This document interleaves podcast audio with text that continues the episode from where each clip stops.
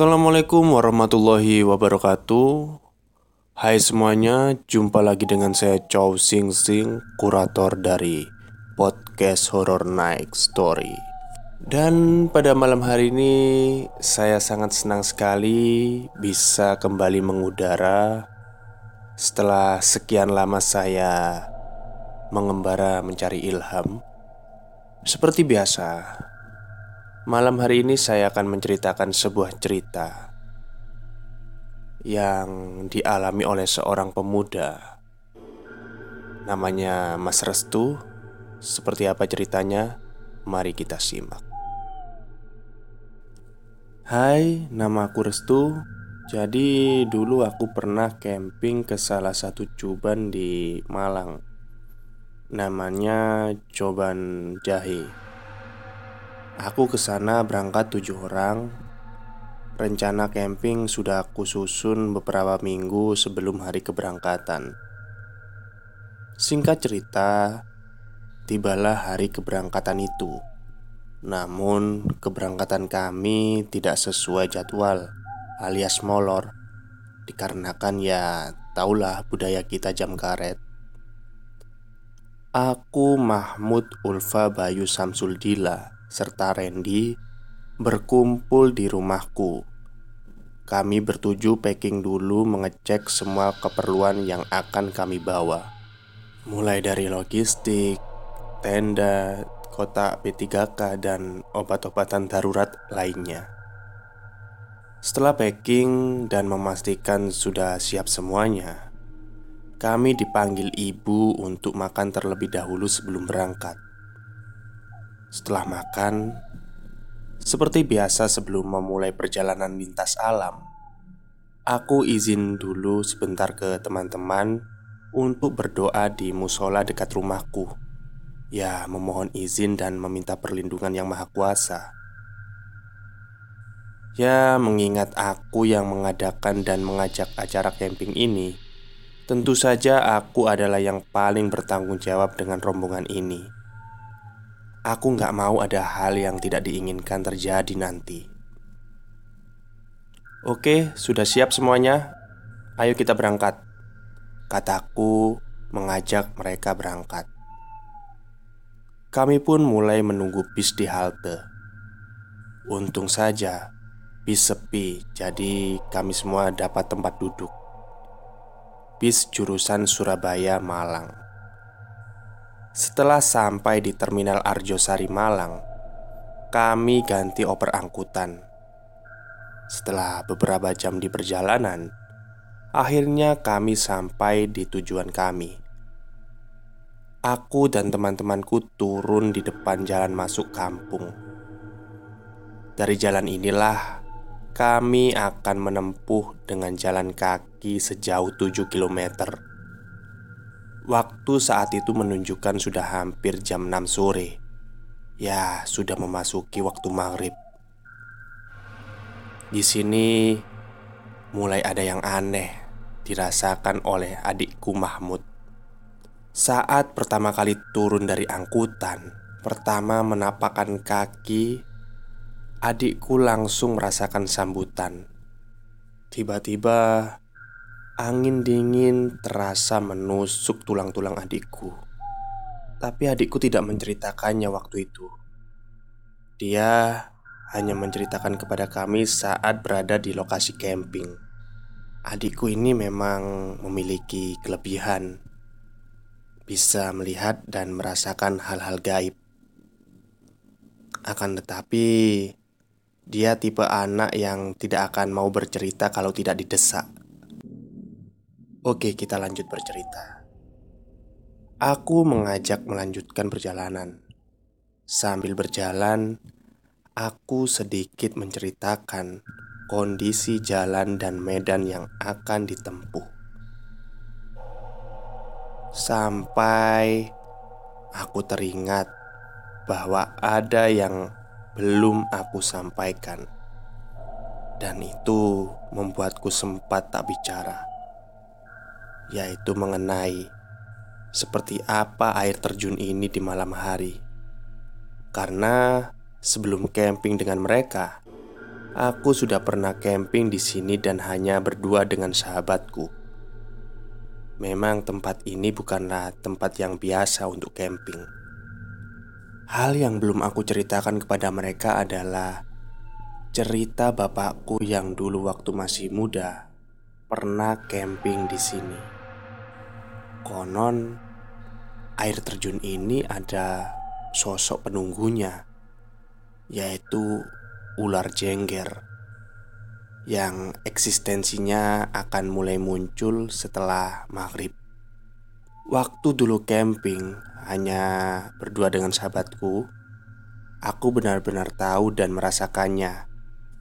Saat itu aku tiga hari camping di sini, dan setiap selepas waktu maghrib selalu terdengar bunyi seperti kokok ayam hutan dari arah air terjun. Semakin malam akan semakin keras, mirip suara katak, tapi sama sekali berbeda jika didengarkan lebih lama lagi. Suaranya begitu jelas dan menggema di area seluas itu. Bahkan akan terasa semakin mendekat jika didengar dengan seksama.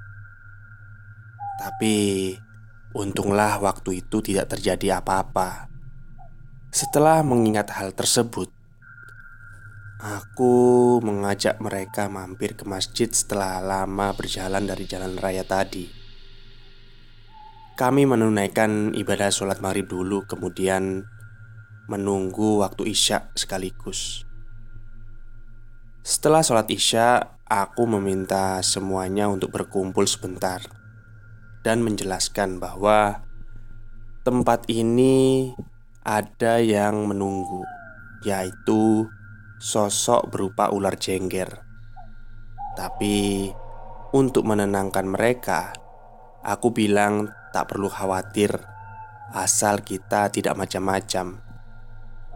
Sebelum aku mengajak melanjutkan perjalanan, aku kembali berdoa dan meminta perlindungan karena aku sudah mulai merasakan ada keganjilan. Kami pun mulai melanjutkan perjalanan. Kami berjalan sambil bersenda gurau, tapi hanya Mahmud yang terlihat agak aneh. Bagaimana tidak, semenjak turun dari angkutan, terlihat wajah dan ekspresinya seperti menyimpan sesuatu.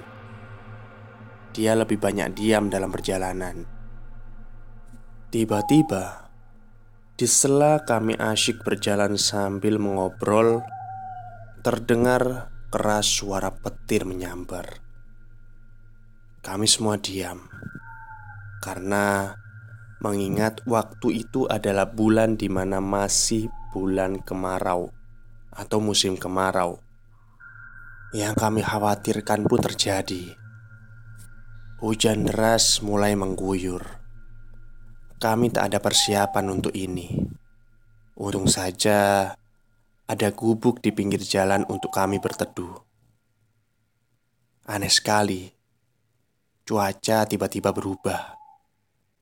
Kami berteduh di gubuk itu lumayan lama, sampai hujan mulai reda, menunjukkan pukul 8 malam, dan akhirnya kami berinisiatif untuk melanjutkan perjalanan.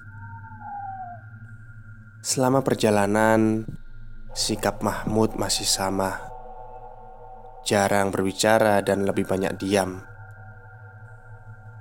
Hingga separuh perjalanan, akhirnya sampailah kita di trek yang dipenuhi oleh rimbunan bambu.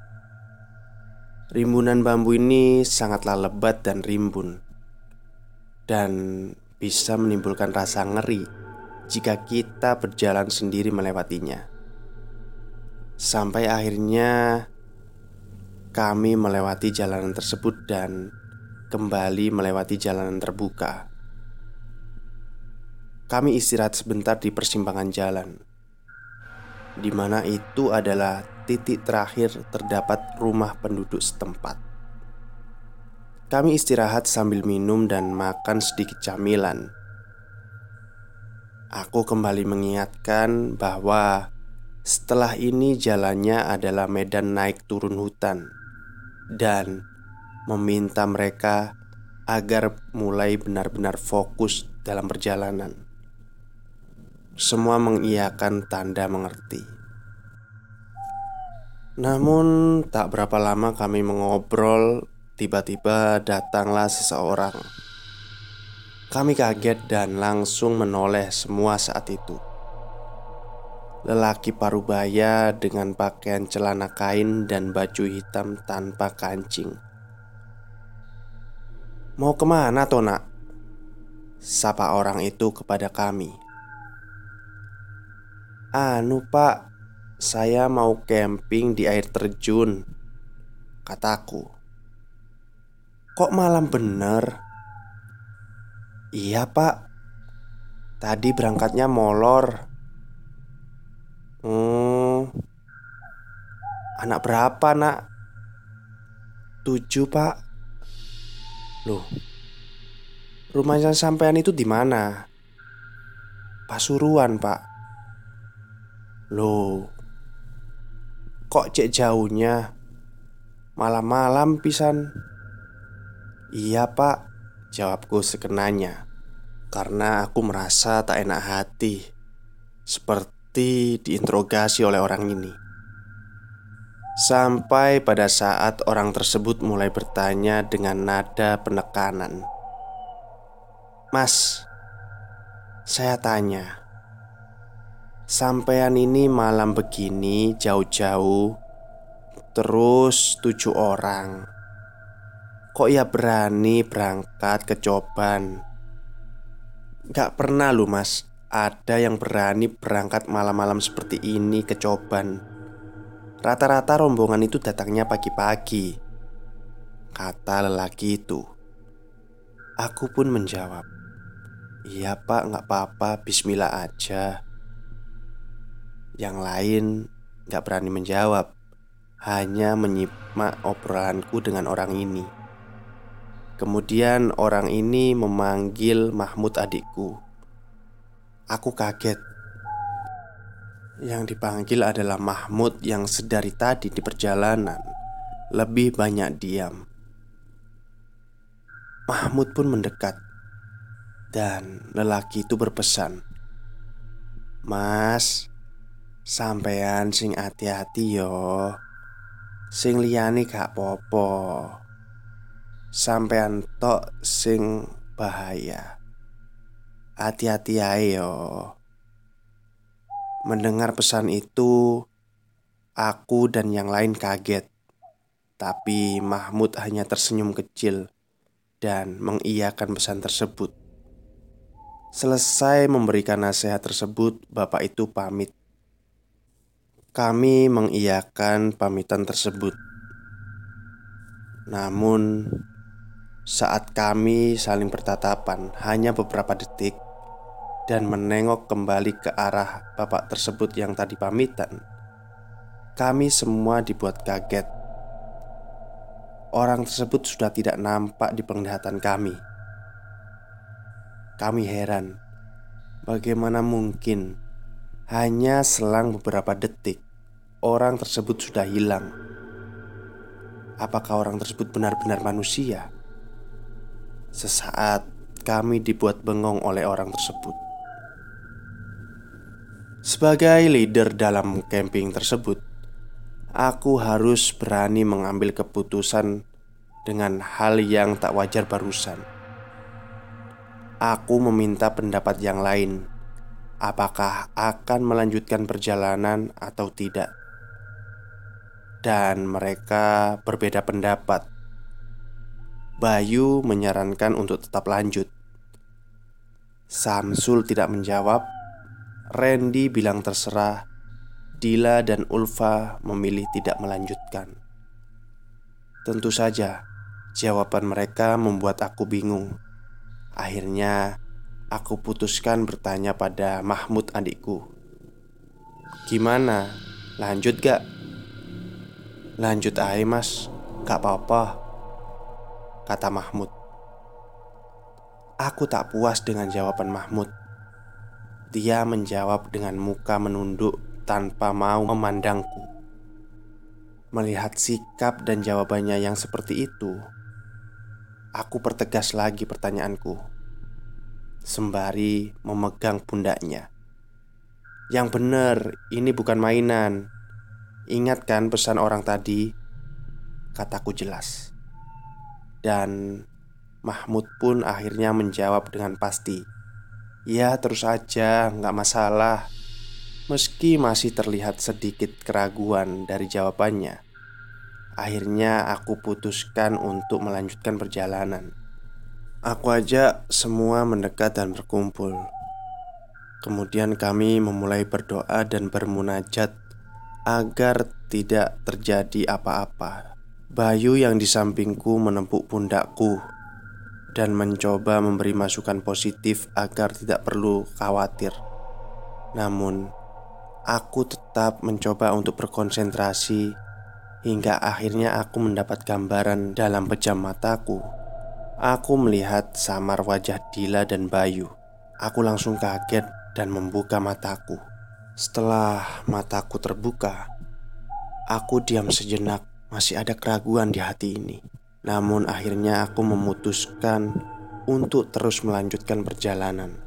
Aku mengajak yang lain lanjut, namun aku meminta Bayu untuk berjalan di depan, dan aku mengawasinya dari belakang.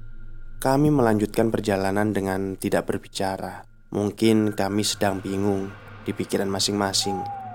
Agak lama berjalan melewati trek rumput ilalang yang lebih tinggi dari kami. Semakin lama perasaanku semakin tidak enak. Hal yang mengganggu pikiranku adalah wejangan dari orang tua tadi hingga aku tak kuat menahan pikiranku dari keresahan. Aku meminta semuanya untuk break. Saat aku meminta break, anak-anak lain pun kaget karena kami baru saja berjalan. "Ada apa tau?" tanya Bayu heran. "Berhenti dulu daripada tambah gak karuan," kataku. Semua berhenti. Aku langsung menghampiri Mahmud dan mengajaknya agak menjauh dari yang lain. Aku tahu ada yang tidak beres.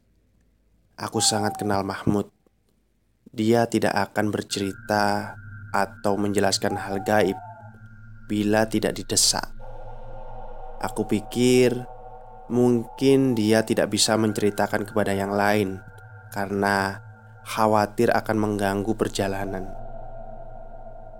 Setelah berjarak sekitar beberapa langkah dari yang lain, aku bertanya sambil memegang kedua pundaknya. Yang benar ini, ada apa ini?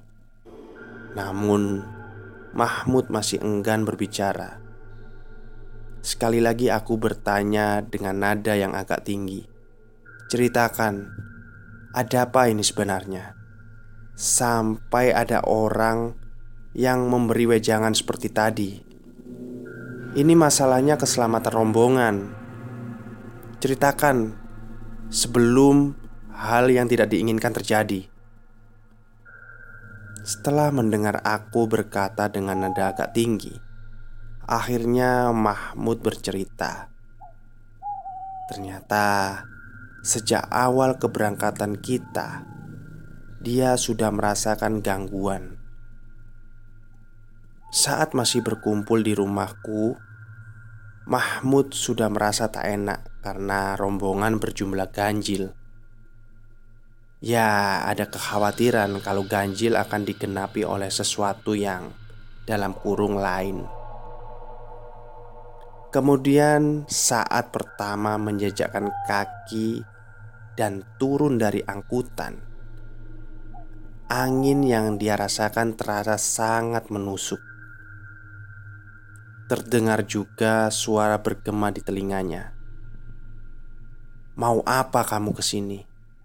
Pulanglah daripada tak incak-incak temanmu." Ya, itu bukan suara manusia, namun suara yang lain. Mahmud mendengar suara itu, tapi dia memilih tidak bercerita. Bahkan saat melihat orang tua tadi, Dia sadar bahwa dirinya lah yang akan dituju orang itu. Benar saja, Mahmud dipanggil dan diberi wejangan.